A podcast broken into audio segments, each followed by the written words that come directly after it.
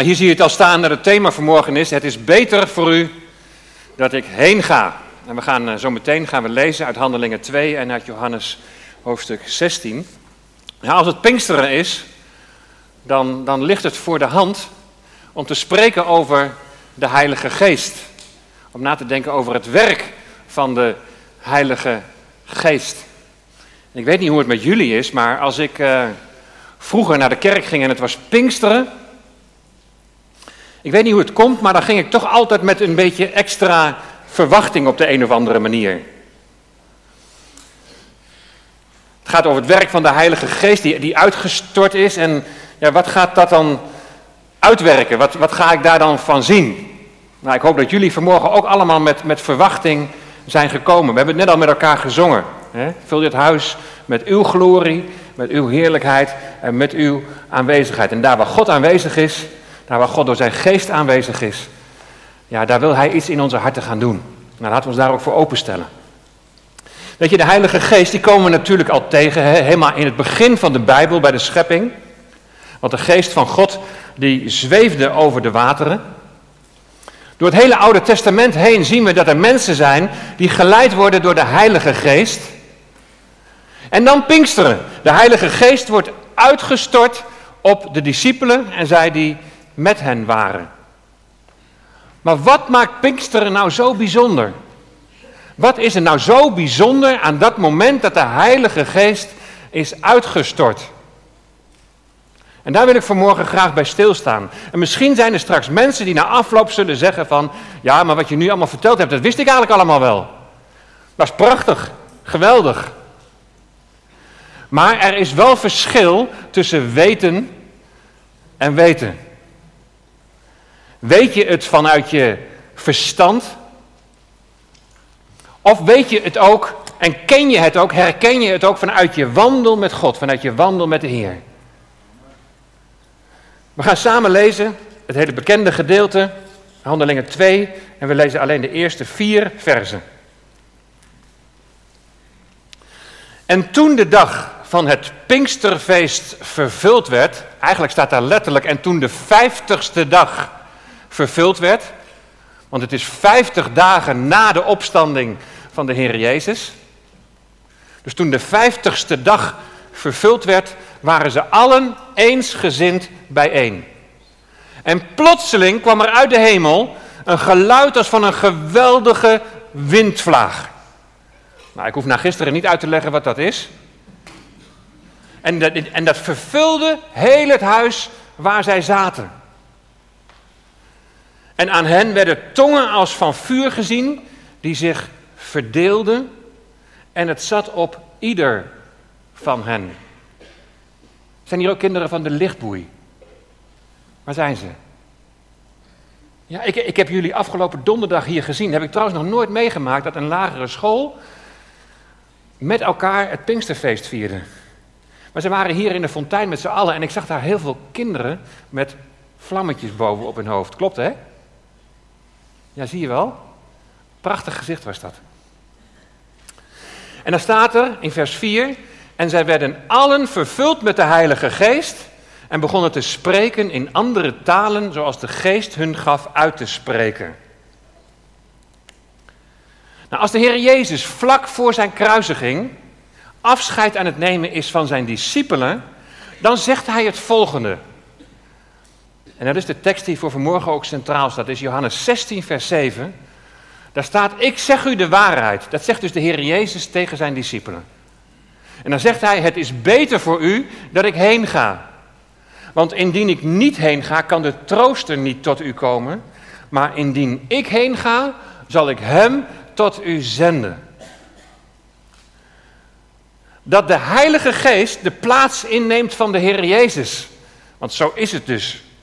Wat is daar nou beter aan? Het antwoord op deze vraag die zal ons bij de diepere betekenis van Pinksteren brengen. Het antwoord staat natuurlijk al in de tekst. Want als ik niet wegga, zal de trooster niet tot u komen. Maar dan nog de vraag: waarom is het zenden van die andere trooster, dat is de Heilige Geest, Waarom is het zenden van die andere trooster van de Heilige Geest in plaats van de Heer Jezus, waarom is dat nou zo belangrijk? Het is beter voor u dat ik heen ga. Jezus ging heen om plaats te bereiden. Hij verliet deze wereld. En het was niet toevallig dat Jezus tien dagen voor Pinksteren uitgerekend vanaf de Olijfberg omhoog is gevaren naar de hemel.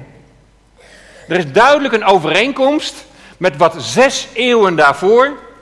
Nou, de kinderen weten wel dat een eeuw 100 jaar is, toch? Zeker de kinderen van groep 8 en 7 en. Er wordt al ja gezegd. Zes eeuwen is dus hoeveel jaar? Hoeveel is zes eeuwen dan? 600 jaar. Dus er is 600 jaar geleden is er iets gebeurd. En dat lijkt precies op hetzelfde wat daar gebeurde met de hemelvaart van de Heer Jezus. In die zesde eeuw voor Christus werd het volk werd weggevoerd uit Jeruzalem en werd weggevoerd naar Babel. Hier zie je even een landkaartje. Het is niet zo heel groot, maar dan kun je ongeveer de route zien die ze hebben afgelegd van linksonder naar Jeruzalem, helemaal naar rechtsonder naar Babel. En dat is het huidige Irak, precies. Precies de omgekeerde route die Abraham heeft gemaakt. Abraham die was vandaar gekomen en nu worden ze weer teruggevoerd naar de plek waar het allemaal begon, in Babel. En onder hen was ook een profeet. En die profeet die heet Ezekiel. En die profeet die kreeg daar een visioen, als het ware een beeld. En in dat beeld daar zag hij de tempel in Jeruzalem. Dus hij was helemaal daar in Irak, in Babel. En hij kreeg een beeld van daar, helemaal het beginpunt, Jeruzalem, kreeg hij een beeld van de tempel in Jeruzalem. En wat hij daar zag, dat is dat Gods heerlijkheid en die heerlijkheid van God, we hebben net gezongen van vul dit huis met uw glorie. Glorie betekent ook heerlijkheid. Vul dit huis met uw heerlijkheid. Maar de glorie van God, de heerlijkheid van God, werd in het Oude Testament altijd zichtbaar door een wolk.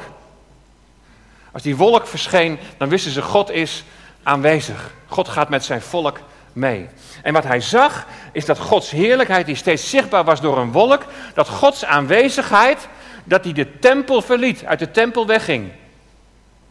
Eerst tot aan de drempel. Maar uiteindelijk zag hij die heerlijkheid, de glorieuze aanwezigheid van God, zag hij opstijgen. In de persoon van de gerubs, van de engelen, die over dat verzoendeksel stonden in het heilige der heiligen, zag hij de heerlijkheid van God, de aanwezigheid van God, als het ware opstijgen en weggaan. En zo ging het weg vanuit de tempel. En Jeruzalem was helemaal ommuurd gingen ze door de poort heen, de Oostpoort, wat we ook wel kennen als de Gouden Poort. En verdween zo naar de berg die ten oosten van Jeruzalem ligt. En dat is de Olijfberg. Precies de plek waar Jezus, die de afstraling is van Gods heerlijkheid, omhoog voer naar de hemel. Gods heerlijkheid, dat getoond werd in de zoon van de Heer Jezus. Want wie de zoon ziet, die ziet de vader. Die zoon, die werd afgewezen, dus eigenlijk Gods heerlijkheid en zijn glorie werd afgewezen. En, en zo verliet in de persoon van de Heer Jezus de heerlijkheid van God, de glorie van God, deze aarde. Jezus steeg dus op van die plaats vanaf de Olijfberg, waar Ezekiel al 600 jaar daarvoor voor het laatst de heerlijkheid van de Heer had gezien toen deze vertrok uit de tempel van Salomo. Jezus steeg op naar zijn vader om te delen in zijn heerlijkheid, in zijn glorie en in zijn majesteit. Hij is opgevaren naar het koninkrijk van de hemel. En hij troont aan de rechterhand van de Vader. Jezus, Gods heerlijkheid, verdween. Dat is confronterend. Hij steeg op op de veertigste dag na zijn opstanding. Het is beter voor u dat ik heen ga, heeft hij gezegd En dat heeft ermee te maken dat hij dan zijn geest kan zenden. En de discipelen die achterblijven, die ontvangen verschillende beloften. En die hebben te maken met dat hij weer zal komen. Dat Gods heerlijkheid, die verdwenen was, dat die weer terug zal komen. Ze ontvangen de belofte dat Jezus op dezelfde wijze, dus fysiek waar te nemen, je kunt hem zien in zijn lichaam, zal hij weer komen zoals hij heen gegaan is. In de toekomst zal hij regeren over het voorzegde koninkrijk voor Israël. En dan zal Israël weer het licht van de volken zijn. En dan zal vrede vanuit Jeruzalem over deze aarde gaan. En zal er een prachtig, heerlijk vrederijk komen. Dat is het verwachte koninkrijk waar de Heer Jezus het ook over had in de evangeliën. Als hij zei, bekeert u, want het koninkrijk der hemelen is nabijgekomen. Dus zo komt straks in de toekomst, Gods heerlijkheid komt terug in de persoon van de Heer Jezus. Zijn voeten zullen staan op de olijfberg. Waar Gods heerlijkheid verdween, daar zal het ook weer terugkeren. Maar de discipelen ontvangen nog meer beloften. En die hebben te maken met de Heilige Geest. De reden waarom het beter is dat hij heen zou gaan. En dat zijn de volgende beloften. De beloften dat ze zullen worden gedoopt in de Heilige Geest. En dat ze de kracht van de Heilige Geest zullen ontvangen die over hen komen zal. Dat is ook een aspect van zijn weerkomen. Want de Heilige Geest is de geest van Christus. Is de geest van God. En de vervulling van deze beloften die liet niet lang op zich wachten. Tien dagen na hemelvaart. Ook in dit weerkomen komt iets van, van Gods heerlijkheid, iets van zijn aanwezigheid, zijn glorie, zijn majesteit, komt terug op deze aarde. En dat maakt Pinksteren zo bijzonder.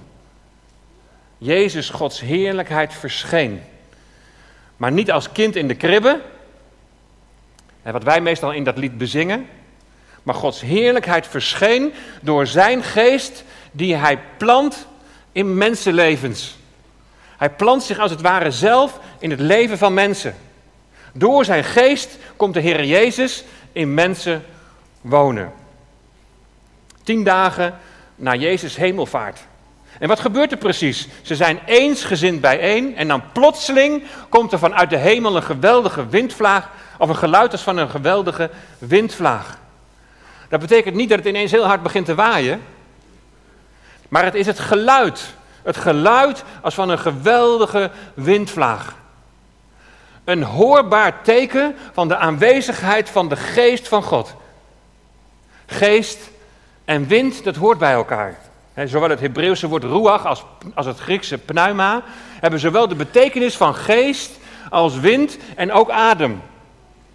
Dus voor degenen die op dat moment daarbij betrokken waren, was het niet zo moeilijk om die link te leggen.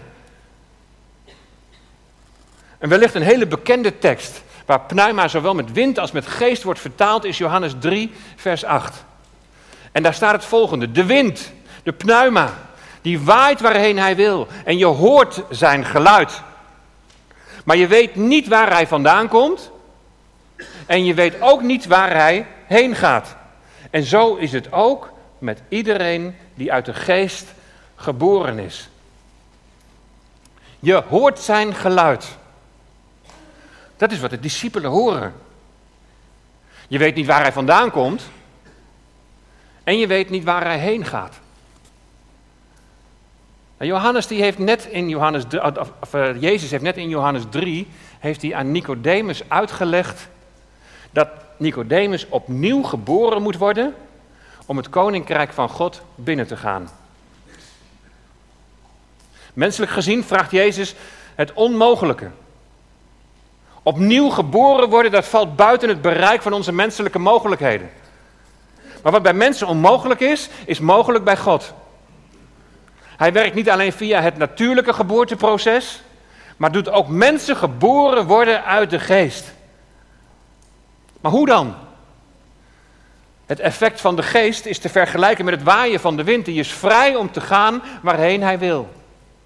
Alleen de schepper, die kent de oorsprong van de wind en die kent zijn bestemming. In Psalm 135, vers 7, daar staat het zo mooi. Hij brengt de wind uit zijn schatkamers naar buiten. Toen de Heer Jezus bij de Vader kwam, werd de Heilige Geest gestuurd. Vanuit de heerlijkheid, vanuit de schatkamer van God. En het eerste doel is om mensen van bovenaf opnieuw geboren te laten worden. Om het oude leven zonder God te verbreken, zonde te vergeven en nieuw leven met God te verwekken. Hoe werkt dat dan? De wind is voor ons wel waarneembaar. We zien de bladeren heen en weer gaan, we zien de takken heen en weer gaan. Echter, we kunnen niet alles verklaren. Maar we weten wel dat de wind waait. En zo is het ook met de Heilige Geest. Je kunt niet alles verklaren. Je kunt niet alles verklaren wat zijn werking betreft. Maar we weten wel dat de wind waait en dat de Geest werkt. Als jij met je mond beleidt dat Jezus Heer is, als je jouw leven in Zijn hand legt, in dankbaarheid voor vergeving van zonde, in alles wat Hij volbracht heeft aan het kruis, dan ontvang je Zijn Geest. En dat mag je dan zeker weten op grond van wat Gods Woord hierover zegt. Maar wat je ook als, als een bevestiging voor jouw nieuwe geboorte door Gods Geest kunt zien, is dat de kracht van de Geest in jou een verandering teweeg brengt naar het beeld van de Heer Jezus Christus. Dat je steeds meer, stapje voor stapje, op Hem gaat lijken. Zonder alles te kunnen verklaren, weten we dat de wind waait en dat, dat de geest werkt. En zo is het ook met ieder die uit de geest geboren is. Het is niet te verklaren, maar het gebeurt wel. Je leven ontspringt in een andere wereld. Een geestelijke wereld van bovenaf, door de geest. En op het moment van tot geloof komen en je overgeven aan Jezus als Heer en Verlosser van je leven, dan getuigt Zijn geest met jouw geest. Dus daarin komt Hij naar jou toe, getuigt Zijn geest met jouw geest dat je een kind van God bent. Je leven ontspringt in een andere wereld en je wordt door het geloof in Hem overgezet in die andere wereld. Het koninkrijk van de zoon. Zowel de oorsprong als de bestemming is niet zichtbaar en toch is het realiteit. Zoals Jezus leven op aarde realiteit was, terwijl hij tegelijkertijd op een wonderlijke manier uit de geest geboren is en hij op eigen kracht de hemel bereikt. De wind waait waarheen hij wil. Je hoort zijn geluid, maar je weet niet waar hij vandaan komt en je weet niet waar hij heen gaat. Zo is het ook met iedereen die uit de geest geboren is. We kunnen het niet verklaren, niet, niet heel concreet waarnemen. Maar als je tot geloof komt, wat een gave van God is, wat een geschenk van God is, dan, dan vindt dat wonderlijke proces vindt plaats. We kunnen het niet waarnemen, maar het is een proces van overplaatsing. Het is als het ware een proces van verhuizing. Door het verlossingswerk van de Heer Jezus en het kruis, verlost uit de macht van de boze en door de opstandingskracht van de Heer Jezus, overgezet in het koninkrijk van de Zoon. We kunnen het niet verklaren, maar het is wel een geestelijke werkelijkheid. Beseffen we dat? deel hebben aan Jezus' kruisiging. Waar ons leven, ons oude leven gekruisigd is. En deel hebben aan zijn opstanding, in Christus nieuw leven ontvangen, betekent verhuizen. Je positie verandert in geestelijke zin. Je positie is dan in Christus. In de hemelse gewesten. Boven alle macht en kracht en heerschappij. Zo kun je dat nalezen in de Efezebrief. Je ontvangt al het burgerschap van de hemel en je hebt de Heilige Geest daartoe als onderpand ontvangen. Plotseling kwam er uit de hemel een geluid als van een geweldige windvlaag. En het vervulde heel het huis waar ze zaten. Als Gods geest in jou wordt uitgestort, dan wordt alles van je oude leven, je leven zonder Hem, wordt als het ware overstemd door het geluid van een geweldige windvlaag. Het oude leven zonder God wordt, wordt vernietigd, wordt, wordt teniet gedaan. En de een die merkt daar in zoverre iets van dat je leven na het ontvangen van de Heilige Geest niet meer hetzelfde is. Er is een totale andere gerichtheid gekomen. Je gerichtheid is op de Heer Jezus Christus. Een verlangen om te veranderen naar zijn beeld. We hebben al zo vaak van mensen gehoord die zeiden: Ik ben tot geloof gekomen. En het lijkt wel alsof mijn hele Bijbel nieuw geworden is. Want ik ga het anders verstaan door de geest die in mij woont. Veranderen naar het beeld van Hem. De liefde van Jezus laten zien. Je zorg voor je naaste. Het komt er allemaal uit voort. Maar bij de andere kant kan het, als je op wat voor manier dan ook heel diep verstrikt zit in de macht van de duisternis. En dat is zeer zeker mogelijk. Er zijn zo mensen die, die zo bewust kiezen om zich ook door de macht van de duisternis te laten leiden. In allerlei occulte zaken. Dat, dat, die, dat tot, tot geloof komen een heftig moment van, van vrijmaking en van bevrijding kan zijn. Het geluid is van een geweldige windvlaag. Niets blijft meer hetzelfde. De Heilige Geest werd uitgestort op de Pinksterdag. En naast een hoorbaar teken is er ook nog een zichtbaar teken. En aan hen werden tongen als van vuur gezien die zich verdeelden en het zat op ieder van hen. Ook hier gaat het niet letterlijk om vuur, maar tongen als van vuur. Zoals bij de Heer Jezus de geest in de gedaante van een duif op hem neerdaalde, zo zien we hier tongen als van vuur. Denk maar aan Mozes bij de brandende braamstruik. De struik verteerde niet. Vlammen als van vuur. Zowel bij Mozes als hier op de Pinksterdag. Het teken dat God aanwezig is. Het beeld van het vuur van Gods geest dat zijn discipelen aanspoort om met volle vrijmoedigheid te getuigen van de opgestane Heer. Het vuur van Gods geest als dat loutering uitwerkt. Verandering naar het beeld van Christus. Het verlangen om steeds meer op Hem te gaan lijken. Jezus, Gods heerlijkheid, verschijnt door zijn geest die zich plant in mensenlevens, die in mensen gaat wonen, die jou opnieuw geboren laat worden, die jou vervult met kracht die naar jou toekomt als trooster, die jou vrijmoedigheid geeft om te getuigen van Jezus, de opgestane Heer. De geest, Gods heerlijkheid, verschijnt. Jezus heeft veel meer beloften gegeven. En één daarvan is de volgende.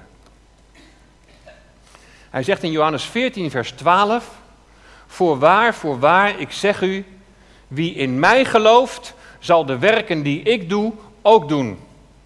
En hij zal grotere doen dan deze, want ik ga heen naar mijn vader.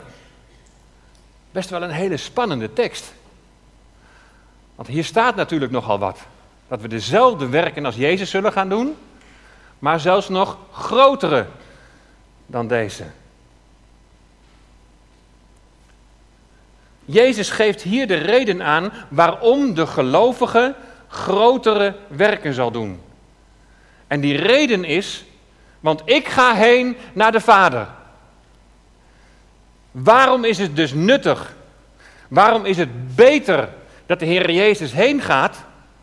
Dat is opdat jij grotere werken gaat doen dan Hem.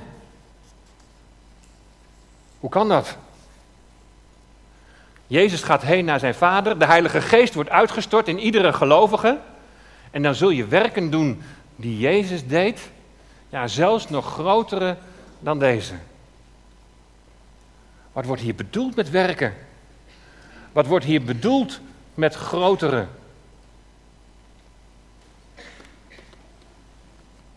John Boekhout, die hier de cursus Verantwoord Bijbelgebruik heeft gegeven, die zei voortdurend achter elkaar context, context, context, context.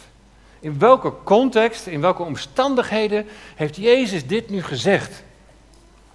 In Johannes 14 Daar belooft Jezus dat hij zijn discipelen niet als wezen zal achterlaten. Hij zal de Heilige Geest, hij zal zijn geest, zal hij zenden. Dus ze krijgen net hetzelfde als in Handelingen 1, krijgen ze de belofte van de Heilige Geest. En dat is de context van Johannes 14. Dat is het allereerste. En we hebben straks bij het rijtje beloften hebben we gezien dat Jezus aan zijn discipelen belooft dat ze zullen worden gedoopt in de Heilige Geest. En dat wordt een belofte genoemd. Hij heeft het beloofd aan zijn discipelen. Jullie zullen worden gedoopt in de Heilige Geest.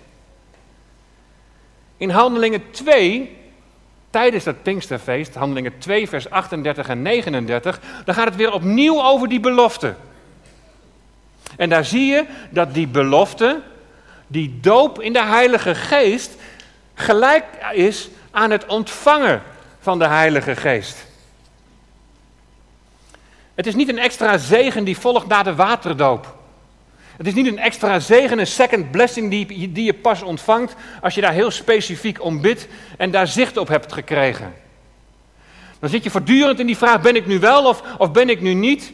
En wat bepaalt nou of de een wel of de ander niet gedoopt zou zijn in de geest? Ik zou zeggen, doe eerst even een stapje terug. En vraag je eerst af, wat betekent het voor jou dat jij gelooft in de Heer Jezus Christus? En je hoeft geen spectaculair bekeringsverhaal te hebben. Maar is er in je hart iets te bespeuren van diepe dankbaarheid dat Jezus door zijn kruisdood je getrokken heeft uit het koninkrijk van de duisternis naar het koninkrijk van de zoon, het koninkrijk van het licht?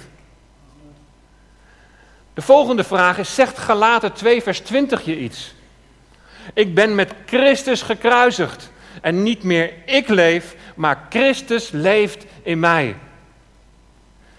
Je beseft dat je leven zonder God geen echt leven was. Het was een doelloos leven. Maar nu, Christus leeft in mij. Het volgende vers, vers 21, zegt dat je leeft, leeft door genade. Als er gerechtigheid door de wet zou zijn, als er nog maar iets van jou zou afhangen, of je gered zou worden, dan was Christus te vergeefs gestorven. Sta je in die genade. Dat je weet, niets van mijzelf kan mij redden. Ik ben met Christus gekruisigd. En in Christus heb ik nieuw leven mogen ontvangen. Geloof je dat Jezus dood en zijn opstanding je enige redding is?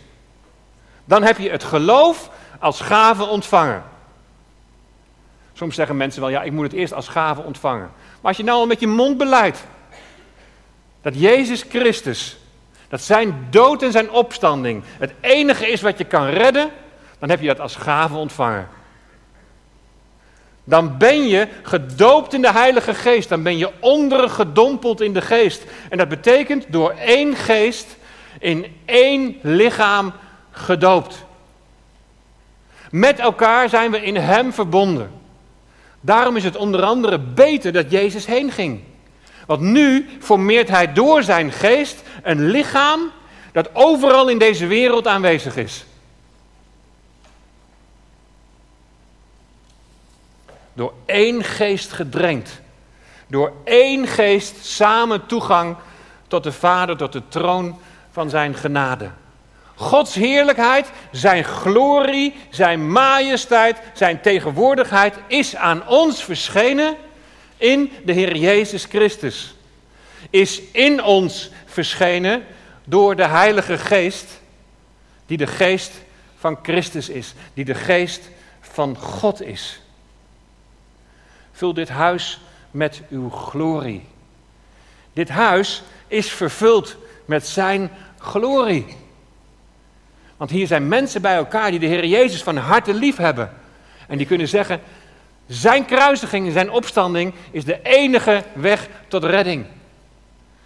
We hebben de Heilige Geest ontvangen, zijn heerlijkheid in ons. Samen zijn wij een plek waar God woont. En uh, toen net werd in de zangdienst al even aangehaald dat wij een tempel zijn. Maar in 1 Korinthe 3, vers 16, daar staat: Weet u niet dat u Gods tempel bent? En dat de geest van God in u woont. Besef je wat dat betekent? We zijn samen een tempel waar Gods geest woont. Samen zijn wij in zijn lichaam. En zo is het Jezus Christus in ons en wij in hem. Samen verhuisd. Samen in het koninkrijk van de Zoon. En de gezondheid van het lichaam van Christus wordt bepaald door de mate waarin het hoofd, Christus, door zijn geest de ruimte krijgt om in ons te regeren. En dat is niet de doop van de geest. We zijn al zijn lichaam, maar dat heet vervulling met de geest. Wat is de mate van de vervulling van Gods geest in jou, in de gemeente? En daar kan verschil in zijn. Waar de werken van het vlees voortwoekeren, daar kan de geest zijn werk niet doen. Als iets een hoger doel voor je is dan Christus, en vorige week heb ik dat benoemd als afgoderij, als iets een hoger doel voor je is dan Christus, dan belemmert dat het werk van Gods geest. Ben ik dan zo'n volmaakt geestelijk mens? Heb ik dan nooit te maken met verleidingen van het vlees? Zeker wel. Heb ik dan geen momenten dat ik moet erkennen dat er sprake is van afgoderij in mijn leven? Dat er iets is dat weer te groot voor me is geworden? Groter dan de Heer Jezus, mijn, mijn Heer? Ja, al die aanvechtingen ken ik ook. Momenten van struikelen zijn mij niet vreemd. Maar God kent mijn verlangen. We hadden het voor de dienst even met elkaar over, over dat lied van Vul dit huis met uw glorie. En toen zei Klaas Hessel het zo mooi, ja, je zingt het als verlangen. En zo is het ook. Het verlangen, het hart is duidelijk. Jezus Heer over mijn leven. En zijn geest die me corrigeert, die doet beleiden, de herstel ontvangen uit zijn hand en weer opnieuw beginnen. Een diep bewustzijn dat ik deel uitmaak van een groter geheel. Liefde voor het hoofd en daaruit voortvloeiend liefde voor de kudde. Liefde voor het lichaam van Christus. Liefde voor de gemeente. Mijn liefde voor Jezus en mijn liefde voor de kudde drijft mij om in deze bediening te staan. De Heere God heeft het zo bedacht. Wij aan elkaar gegeven. Samen zijn tempel. Samen zijn lichaam. Aan elkaar gegeven om samen in Jezus voetspoor te gaan. Om samen de werken te doen die Jezus deed en nog grotere dan deze. Nou, in welke context wordt dit gezegd? Het woord zegt elders dat de prediking gepaard gaat met wonderen en tekenen. Dat zijn inderdaad ook werken die Jezus heeft gedaan. Maar daar gaan we het nog wel eens een keer over hebben. We hebben inderdaad, we hebben een God van wonderen. Maar dat is niet in de eerste plaats wat hier wordt bedoeld. Jezus heeft doden opgewekt. Zouden wij in dat opzicht nog grotere werken doen dan Hij? Dat, dat kan het niet zijn. Dat is niet mogelijk. De vraag die Filippus hier aan de Heer Jezus stelt, is of Hij hen de Vader wil tonen. In de context waarin Jezus zegt dat zijn discipelen grotere werken zullen doen, laat Jezus aan zijn discipelen zien hoe zijn verbondenheid met de Vader is. Wie mij heeft gezien, zegt Jezus, die heeft de Vader gezien. Dat is het allereerste wat onder zijn werken verstaan moet worden. De Vader tonen in al zijn glorie en majesteit. Als wij dezelfde werken als Jezus moeten doen, is dat in ons leven de glorie en majesteit en de heerlijkheid van de Vader tonen.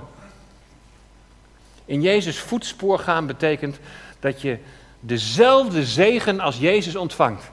En dat is een intieme band met de Vader door de inwoning van de Heilige Geest. Wie Jezus heeft gezien, die heeft de Vader gezien. Het is de bedoeling, het is de bedoeling dat wie jou ziet, de Vader ziet. Dat wie jou ziet, jouw schepper ziet. Die jou niet alleen heeft geschapen, maar ook herschapen. Je komt in dezelfde positie als de Heer Jezus te staan. Zoals Hij werd uitgezonden door de Vader in de hemel, Zo word jij uitgezonden als getuige van de verheerlijkte Heer in de hemel. Het woord werken slaat hier allereerst op wie Jezus was in zijn hele doen en laten als het ging om, zijn, om het getuigenis van zijn Vader. De diepe betekenis van Pinksteren is dat de Heer Jezus door zijn geest woning in ons maakt. Zijn liefde, zijn heerlijkheid en zijn glorie in onze harten uitgestort. En de gelovigen zijn met elkaar verbonden, maar leven verspreid over deze hele wereld. En dat wordt bedoeld met die grotere werken. De verspreiding van het evangelie, de boodschap dat Jezus koning wil zijn over jouw leven. En straks koning zal zijn op aarde, blijft niet beperkt tot Jezus in zijn aardse lichaam, op de plek waar hij op dat moment kon zijn. En daarom was het beter dat hij heen ging. En daarom zullen wij grotere werken doen. Want wij zijn zijn lichaam, wij zijn verspreid over deze hele aarde. De Heilige Geest wil in jou, in ons, samen, de Heer Jezus Christus laten schitteren. En dat gebeurt pas ten volle als je zegt: neem mijn leven en regeer in mij. Heer, hier ben ik. Neemt u de regie. Wees koning over mijn leven, over mijn beslissingen, over mijn keuzes, over mijn tijdsbesteding, over mijn geld, over mijn huwelijk, over mijn gezin. En je kunt dat zo meteen uitdrukken en uitzingen in een lied. Alles wat ik ben behoort u toe. En al wat ik op aarde heb, ontving ik dankzij u. Ik zet mijn trots en eergevoel opzij. Het dienen van mijn Heer is nu het hoogste doel voor mij. Daarvoor was het beter dat de Heer Jezus heen ging. Daarom heeft Hij zijn geest gezonden. Ik zou je willen vragen, zou je dit lied ook als een verlangen willen zingen? Het dienen van mijn Heer is nu het hoogste doel voor mij. In deze wereld de Vader tonen. In deze wereld de Heer Jezus Christus laten schitteren. Hem verhogen, Hem eren in ons leven. Ik zet mijn trots en eergevoel opzij. Het dienen van mijn Heer is nu het hoogste doel voor mij. Laten we samen bidden en dan zingen we daarna dit lied. Trouwe Vader in de hemel, we hebben nagedacht met elkaar over het wonder van Pinksteren. Uw heerlijkheid verdween en vervolgens na tien dagen uw heerlijkheid verscheen. Neergelegd in onze harten. Uw glorie, uw majesteit, neergelegd door uw geest in ons. Hier, we beseffen nauwelijks wat dat betekent. We weten wel dat het betekent dat we zijn verhuisd. Dat we zijn overgezet uit het koninkrijk van de duisternis naar het koninkrijk van de zoon. En u hebt ons opgeroepen om grotere werken te doen dan u. Heer, u wilt dat wij ons als uw lichaam verspreiden over deze wereld en daar overal die boodschap van het evangelie verkondigen. Hier rust u ons toe. Hebben we met elkaar net, net, net besproken dat dat alleen mogelijk is als wij ons aan u overgeven. Dat u regeert over ons leven. Dat u op in alle aspecten van ons leven de regie hebt. En Heer, dat vinden we soms zo moeilijk. We worden soms zo weer verleid en afgeleid. En er zijn zoveel dingen in deze wereld die ons afleiden van ons dienen van u. Heer, vergeef ons wat in de weg staat. Maar boven alles, Heer, ruim op wat in de weg staat. Werkt u door de kracht van uw geest in ons. Neemt u alle struikelblokken weg. Opdat er herstel mag zijn in bruikbaarheid voor u. Heer, wilt u door uw geest op dit moment aan een ieder laten zien wat eventueel en mogelijk een struikelblok kan zijn. Heer, wilt u het aanwijzen door uw geest. Heer, en dat we direct ook mogen beleiden naar u.